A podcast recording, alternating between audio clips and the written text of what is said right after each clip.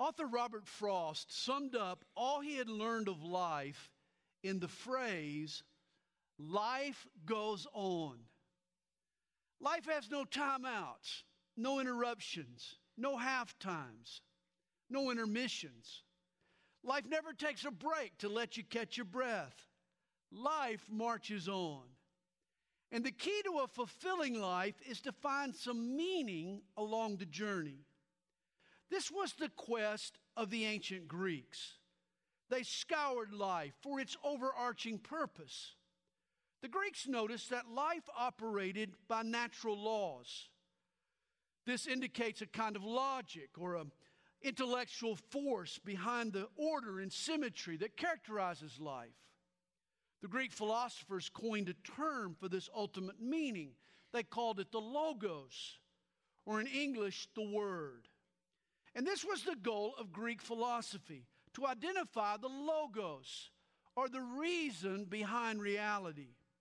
They examined the visible world for expressions of life's unseen purpose. Yet, despite their great wisdom, the philosophers failed to find the answer. Their search for meaning ended a bust, summed up by the man who quoted Robert Frost, but with a twist life goes on, I just forgot why. The Apostle John wrote, wrote to a Greek audience, and he must have shocked his readers right off the bat.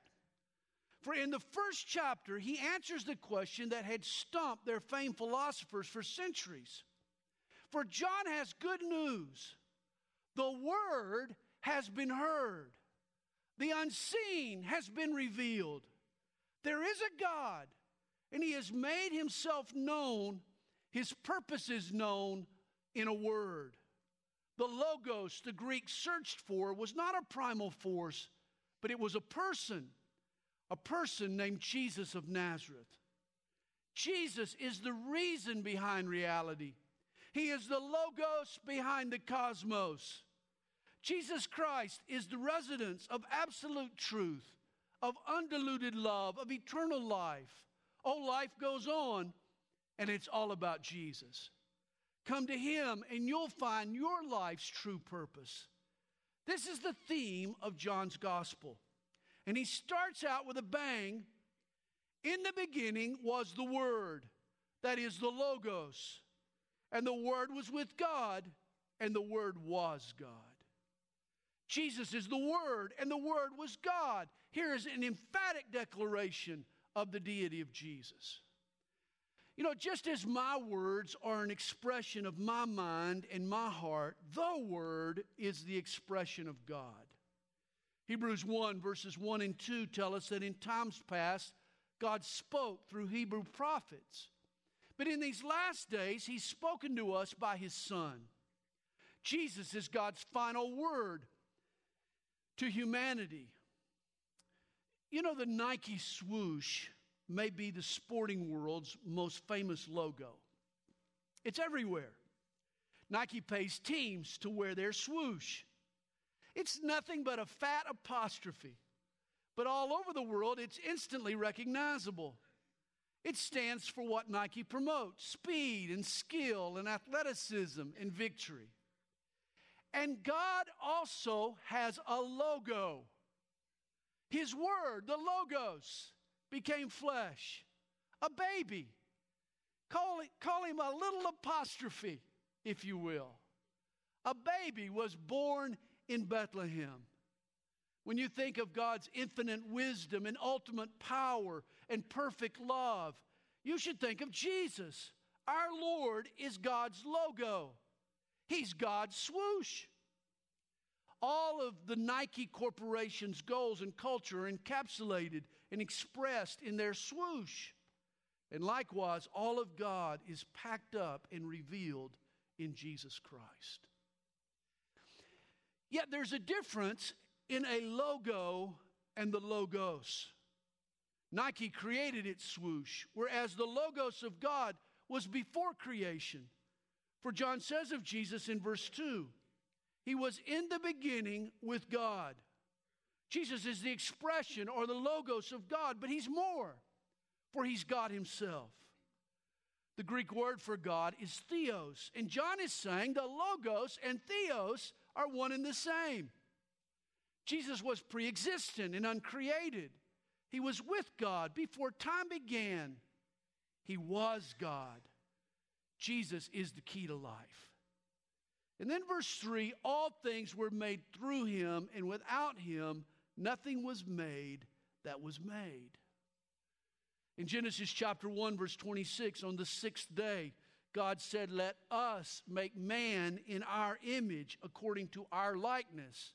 Notice God referred to himself in creation by the plural pronoun, us. You know, the Bible teaches that there is one God, one true God. But that one God eternally exists in three persons Father, Son, and Holy Spirit.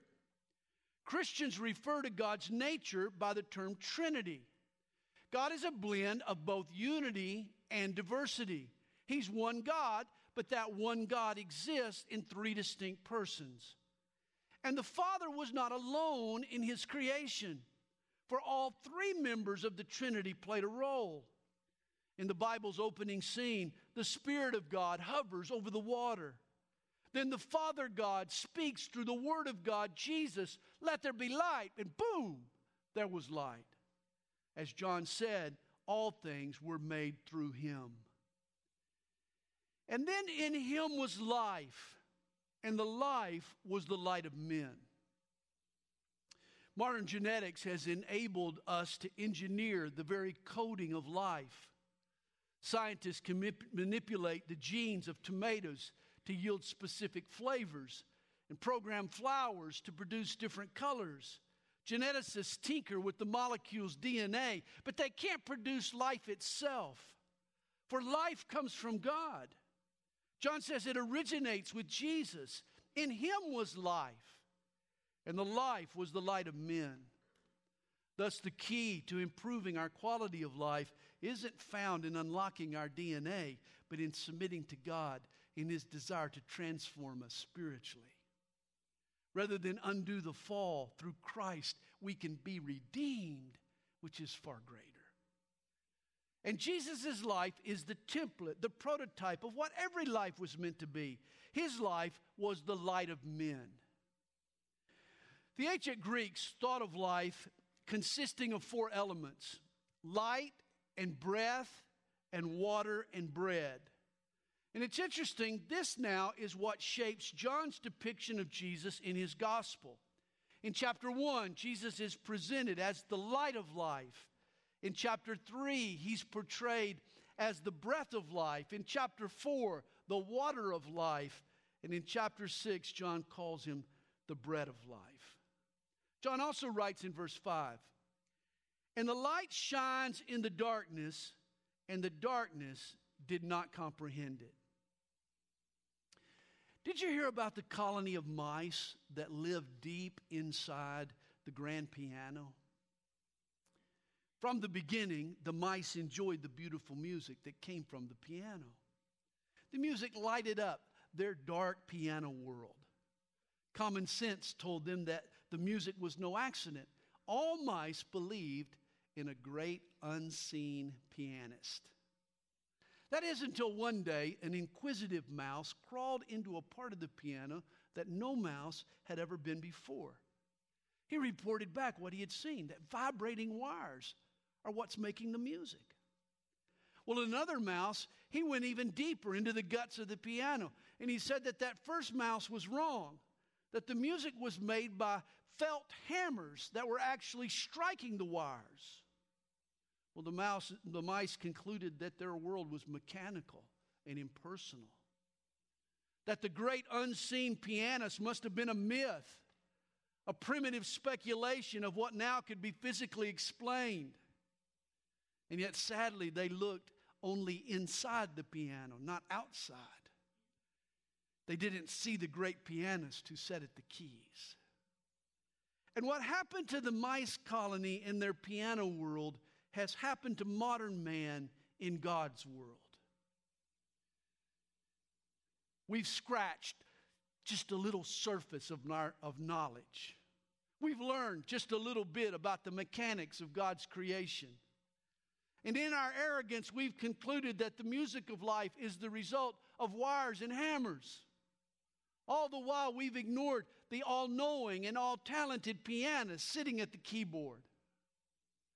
Friends, if you've not discovered Jesus, it's because you're only looking inside the piano. You're searching in the dark world rather than looking outside the piano. For there is a light shining into our darkness. Jesus is that light. And yet, John says that we become so used to the darkness that the light now hurts our eyes. And so we cover our eyes rather than let the light shine in. This is why God sent a helper to open our eyes to the light of God. And we read about him in verse 6. There was a man sent from God whose name was John, not the author and the disciple, the apostle John, but John the Baptist. The man came for a witness, to bear witness of the light, that all through him might believe. He was not that light, but was sent to bear witness of that light. You know, the moon has no light of its own, it only reflects the light of the sun. Likewise, John was not the light. Like the moon, he simply reflected the light of God's sun. That was the true light which gives light to every man coming into the world. He was in the world, and the world was made through him, and the world did not know him. Now, here is the greatest tragedy of all history. The Creator, the light of the world, visited the world that He had created, yet His creation failed to recognize Him.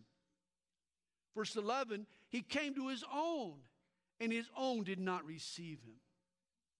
Jesus of Nazareth suffered from a tragic case of mistaken identity. He came to His own, the Jews, that is. These were the people who could have recognized Him. Through their prophecies and through pictures, the Hebrews had taught what Messiah would look like. And if they had been looking without prejudice, they would have seen God's nature and love and promises in the person of Jesus. But there was evil in their hearts. And rather than receive the truth, it caused them to try and silence it. Verse 12 But as many as received him, that is Jesus, to them he gave the right to become children of God, to those who believed in his name, who were born not of blood, nor of the will of the flesh, nor of the will of man, but of God. Here's where the Jews failed. This is where their prejudices set in. The Jews felt that it was their right to be children of God. And they assumed that membership in God's family was a matter of pedigree and of privilege and of performance. And boy, they emphasized all three. They were born of the bloodline of Abraham, they had the right pedigree. They behaved according to the law of Moses, and salvation was bestowed on them by priestly pronouncements. Oh, but they were completely wrong. For salvation is granted by God and God alone, Jesus tells us. God sets its terms, God issues its pardons, God regenerates spirits. Salvation has never been via blood or birth, or by the strength of one's flesh, or by the permission of a man or men. In short, it's not by breed or by deed or by decree. God alone hands out salvation. And He's chosen to give it only to people who trust their lives to his son Jesus. For verse 14 says, The Word became flesh and dwelt among us. The Logos of God became flesh. The Greek word translated dwelt means to pitch a tent. Here, John tells us that Jesus was God camping out among us. I love the paraphrase. The Word became flesh and blood and moved into the neighborhood. God came into the hood. He stepped out of heaven to walk our mean streets. This gives Jesus some street cred. In short, God became a mouse and moved into the piano. And please don't gloss over the miracle here that the Word, the Logos, the source and culmination of all life became flesh. The Logos fashioned a body from human blubber slid from eternity into time through a woman's birth canal, was wrapped tightly in strips of scrap fabric, then laid in an animal's feed trough. God entered this world through its lowest door. He stooped down in order to lift us up. God now cries when we cry. He laughs when we laugh. He hurts when we hurt. He's been among us, He was one of us. See, the Greeks figured the Logos created the universe, then went into hiding. But John says that Jesus not only created the universe, that he joined it, and that he even came to save it. Verse 14 continues, and we beheld his glory, the glory as one of the only begotten of the Father, full of grace and truth.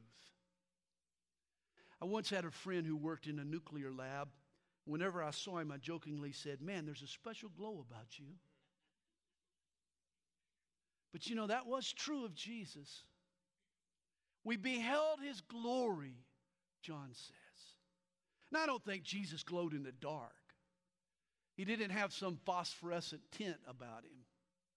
But you knew that Jesus had been with the Father in heaven, he had an authority about him. Jesus was only 30 something years old but he seemed timeless when you met him. Everything about our Lord smacked of the supernatural. Traces of God were all over his life. And what really set Jesus apart was a blend of grace and truth. There was no harshness in the truth that he spoke, and there was no compromise in the grace that he showed. He called out and forgave sin with an equal boldness. Jesus was full of grace and truth. And know what John calls Jesus? The only begotten of the Father. You know, the, only, the other Gospels teach us that Jesus was born of a virgin, that God was his father, not Joseph. When Jesus was conceived, God's Spirit borrowed Mary's womb, a divine seed nestled in a human cradle. Mary's child was no mere man, but God's offspring. No one else can claim this kind of exclusivity and physical origin. Thus, Jesus is the only begotten of the Father. Verse 15 shifts us back to John the Baptist. John bore witness of Jesus and cried out, saying, This was he of whom I said, He who comes after me is preferred before me, for he was before me. Now remember, John the Baptist and Jesus were cousins. John, in fact, was six months Jesus' elder, and yet here John speaks of Jesus' pre-existence. He says that Jesus was before me.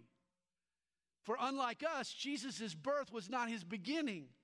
John knew that Jesus had shared eternity with the Father before coming to earth.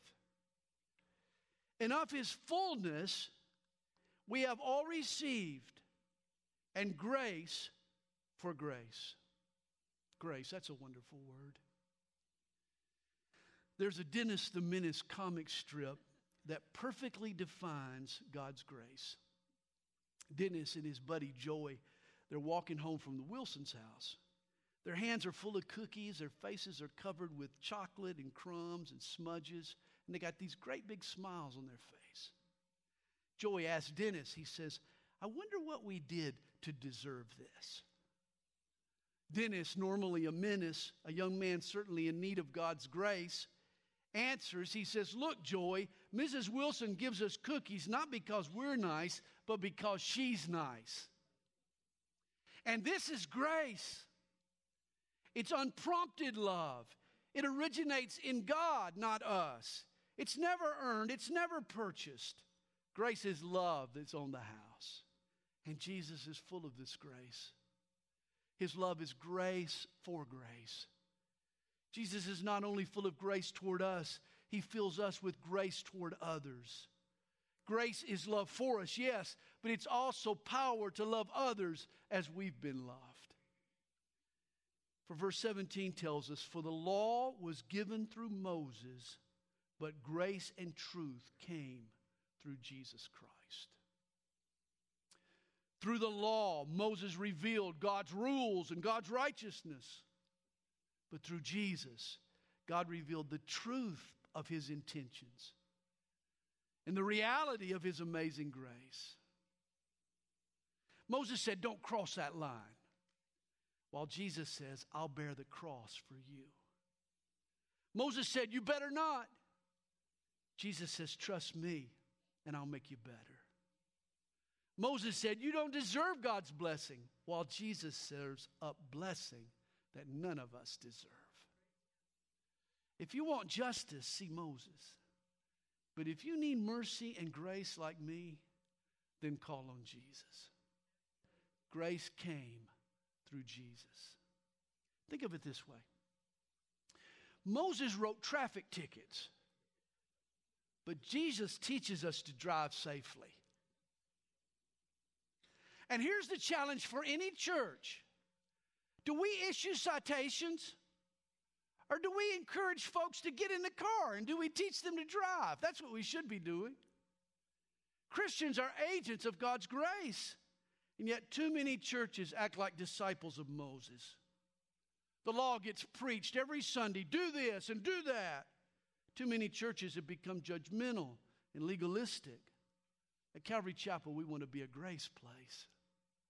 The law was given through Moses, but grace and truth came through Jesus Christ. Whose disciples are we? And then verse 18 no one has seen God at any time.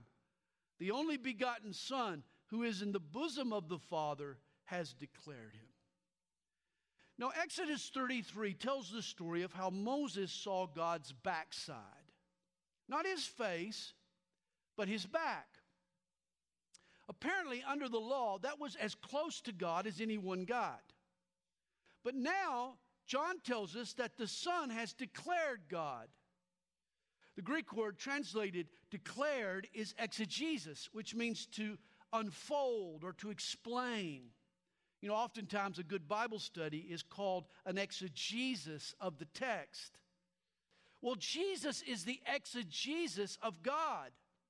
Watch Jesus, listen to Jesus, and you'll get a sermon of God about God. Jesus' whole life was a divine revelation. He was the Word, the Logos made flesh. And then verse 19 again shifts back to John the Baptist, Jesus' advanced man, who paved the way for Jesus with a message of repentance. We're told, now this is the testimony of John when the Jews sent priests and Levites from Jerusalem to ask him, Who are you? Now, you remember John the Baptist. He lived an austere life. He came out of the wilderness munching on honey and, and locusts. You remember this character? He lacked the refinement of the Jerusalem priesthood. And yet, people from all over Israel flocked to this man to listen to John. John told the people to repent, and then he dunked them in the river. It was a symbol of God's cleansing. Jerusalem's religious hierarchy saw John as a threat to their influence. And so they sent a posse of priests to interrogate him, to find out about his authority, to question him. They said, Who are you? Verse 20, he answers.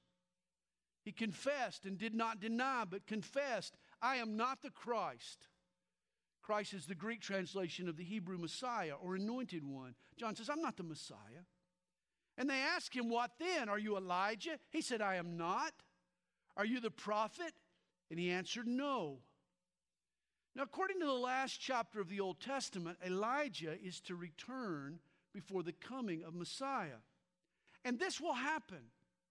Revelation 11 mentions two witnesses that will appear on earth prior to Jesus' second coming. It's my opinion that one of those witnesses will be Elijah. These priests knew Malachi's prophecy and they asked John if he was Elijah. John had said elsewhere that he had come in the spirit and power of Elijah. But here he makes it clear that no, I am not Elijah. The priest also asked him, Are you the prophet? This was a reference to Deuteronomy 18, verse 15. For Moses had predicted that God would raise up a prophet like him, the fulfillment of which was the Messiah, not John, Jesus, not John. So John was not Christ, the Messiah. He was not Elijah. He was not the prophet. Who was he? Well, they continued their interrogation. Then they said to him, Who are you? that you may give an answer to those who sent us. What do you say about yourself? And John said, I am the voice of one crying in the wilderness, make straight the way of the Lord, as the prophet Isaiah said. And here John quotes from Isaiah chapter 40, verse 3. Isaiah had mentioned an unnamed prophet, a voice of one crying in the wilderness. And John is saying, I am that unnamed voice. I'm not the Messiah. I'm not the guy. I'm just the cry. What was vital about John was his message, not the messenger. You see, in the first century, it was common for visiting dignitaries to send out an advance team. They traveled the route that the king would pass. Dangerous bends in the road were straightened out, potholes were repaired. Their job was to make sure that the coast was clear for the king's arrival. And this was John's job. It was to make straight the way of the Messiah who would come after him. John's ministry was to point people to Jesus. Author Pam Petler, she has a chapter in her book, The Joy of Stress. She's entitled the chapter, They're Getting Ahead of You. She tells the story of a graduate student at the University of California.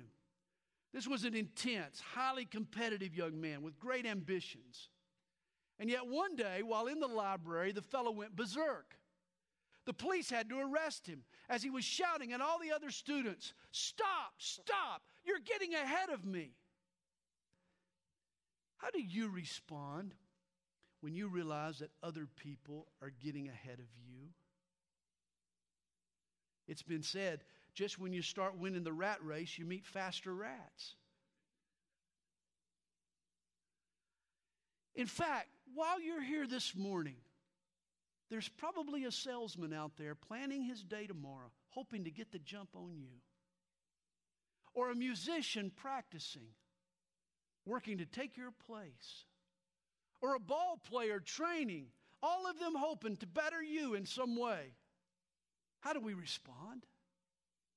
Well, John the Baptist ran his race faithfully, and he left it up to God where he would finish. Are we trying to be somebody even somebody for God? Or are we content to be a nameless voice? Not a celebrity, not the guy, but just a cry, a shout out for God, a witness for Him in our world. That's what I want to. And then verse 24. Now, those who were sent were from the Pharisees, and they asked him, saying, Why then do you baptize if you are not the Christ, nor Elijah, nor the prophet? To baptize required a divine authority. Well, John answered them, saying, I baptize with water, but there stands one among you whom you do not know. It is he who coming after me is preferred before me, whose sandal strap I am not worthy to loose. The coming one, Jesus, he has the real authority. For compared to Jesus, John wasn't worthy to untie his master's sandal, the job of the humblest slave. Verse 28 These things were done in Bethabara beyond the Jordan where John was baptizing. It's interesting, John baptized near the Jordan River where God had rolled back the water so Joshua and Israel could cross through the dry riverbed into the promised land. That crossing and John's baptism were both a signal of new beginnings. Well, the next day, John saw Jesus coming toward him and said, Behold the Lamb of God who takes away the sin of the world. Realize prior to this moment, for the previous 1500 years, the Jewish sacrificial system had produced an ocean of blood. Millions of animals had been sacrificed. And they had all pointed to the one supreme climactic sacrifice, the end of all sacrifices, the cross of Jesus. The Son of God will spill his sinless blood. His sacrifices will, his sacrifice will do what all the other sacrifices foreshadowed, yet fell short of accomplishing. that of obtaining a permanent pardon for our sin. And John is clear that Jesus will not only die for Israel's sin, but for the sin of all the world, for all humanity, for all time. Once there was a mother who was reading to her daughter the story of Abraham and Isaac. The little girl heard of how Abraham strapped Isaac to the wood, and Abraham raised his knife and was about to sacrifice Isaac, and yet at the last second, God stopped his hand he provided a ram for the altar. Well, the mom considered the story to be a beautiful testimony to God's faithfulness. But the young girl, she had a different take on the story. She said, I don't like killing animals. And I'm sure she did it. And you know, sometimes when we hear Jesus called the Lamb of God, we can miss the obvious. There's a killing involved here. You know, when you offered a sacrifice, you took a lamb by the scruff of the neck, an animal by the scruff of the neck. You took a butcher knife, you slit its throat. It convulsed, it squirted blood, it squirmed painfully before you and then collapsed. It was awful. And you were probably fond of that lamb. You had taken care of it. It was like killing a pet for you. See, temple Jews never heard the word sacrifice and reacted glibly. They knew the cost. And thus, when John points to Jesus and shouts, Behold the Lamb of God who takes away the sin of the world, I'm sure he said it triumphantly, but he also said it with a tear in his eye, for he knew what it would mean for Jesus. And then John continues speaking of Jesus, verse 30. He says, This is he of whom I said, After me comes a man who is preferred before me, for he was before me. I did not know him, but that he should be revealed to Israel. Therefore, I came baptizing with water. Now remember, John was familiar with Jesus, they were cousins. And, and I've often thought of John and Jesus as teenagers, you know, sitting around the campfire dreaming of their destinies years beforehand. But apparently, that's not how it happened. It wasn't until John baptized Jesus and God's Spirit came upon him that John was certain that he was the Messiah. We're told in verse 32 and John bore witness, saying, I saw the Spirit descending from heaven like a dove, and he remained upon him.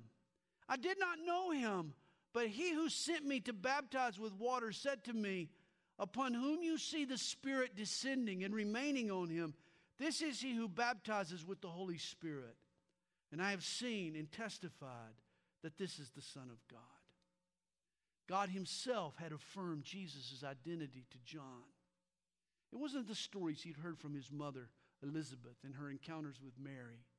It wasn't even the discussions that he had had with Jesus himself that persuaded him. No, John saw God's Spirit come upon Jesus at his baptism. It was God who spoke directly to John and identified Jesus as the Messiah. Verse 35 introduces to us Jesus' first two disciples. Again, the next day, John stood with two of his disciples. And looking at Jesus as he walked, he said, Behold the Lamb of God the two disciples heard him speak and they followed Jesus. Now, apparently, these two original, these were two originally followers of John before he pointed them to Jesus. John had prepared the way, but then he got out of the way and he turned these two over to Jesus. Verse 38 Then Jesus turned and seeing them following, said to them, What do you seek? They said to him, Rabbi, which is to say, when translated, teacher. Where are you staying? These two men were Peter and Andrew. They wanted to learn from Jesus, they wanted to stay with him and follow him. And so he said to them, Come and see. They came and saw where he was staying and remained with him that day. Now it was about the 10th hour. The days started at 6 a.m., so the 10th hour was 4 in the afternoon. Now, one of the two who heard John speak and followed him was Andrew, Simon Peter's brother. he first found his own brother Simon and said to him, We have found the Messiah, which is translated the Christ. And he brought him to Jesus. Three times in the New Testament, we find Andrew mentioned. And every time he's bringing somebody to Jesus. You know, we need to be like Andrew, bringing folks to Jesus. That's what it's about. And you know where you can start? You can start where Andrew did. Andrew brings his brother. You can start with your own family. Andrew brought his brother, Simon Peter. Verse 42. Now, when Jesus looked at him, he said, You are Simon, the son of Jonah. You shall be called Cephas, which is translated a stone. Cephas is Aramaic. It was the language spoken on Jerusalem's streets in Jesus' day. Was spoken by Jesus and his disciples probably 90% of the time. Here, Jesus renames Simon Cephas or stone. Later, he'll repeat this name change by giving Simon a Greek name, Petra or Peter, which means rock. You know, often when a person made a dramatic turnaround in their life, they would take a new name. Jesus will transform his disciple Peter from shifty into a solid rock. Well, the following day, Jesus wanted to go to Galilee, and he found Philip and said to him, Follow me. And Philip did. Tradition tells us that after Jesus' resurrection, Philip preached the gospel in what is today Turkey. In fact, in 54 AD, he was scourged and crucified for Christ. Philip followed Jesus for the rest of his life. Now, Philip was from Bethsaida, the city of Andrew and Peter, their hometown. Bethsaida was a fishing village on the northeast shore of the Sea of Galilee. And Philip's decision had set off a chain reaction. Andrew found Peter, Jesus found Philip. Now Philip finds his buddy Nathanael, verse 45. Philip found Nathanael and said to him, We have found him of whom Moses in the law and also the prophets wrote, Jesus of Nazareth, the son of Joseph. And Nathanael said to him, Can anything good come out of Nazareth? No, Nathanael was justifiably skeptical. The tiny Galilean village of Nazareth had a seedy reputation. It sat at a crossroads of three major trade routes. It, it was sort of like a South Georgia truck stop. It was the kind of place you'd find a son of a gun, not the son of God. And thus he scoffed, Can anything good come out of Nazareth? And I love Philip's reply. He said to Nathanael, Come and see. This is how Jesus had responded to Andrew and Peter in verse 39. In fact, the phrase come and see was used by the rabbis. It meant, let's sit down and investigate this matter. Let's examine this personally. And I hope this is your attitude toward Jesus and toward Christianity.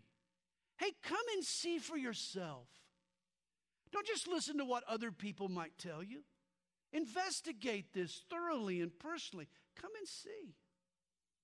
Verse 47 Jesus saw Nathanael coming toward him and said of him, Behold, an Israelite indeed, in whom there is no deceit.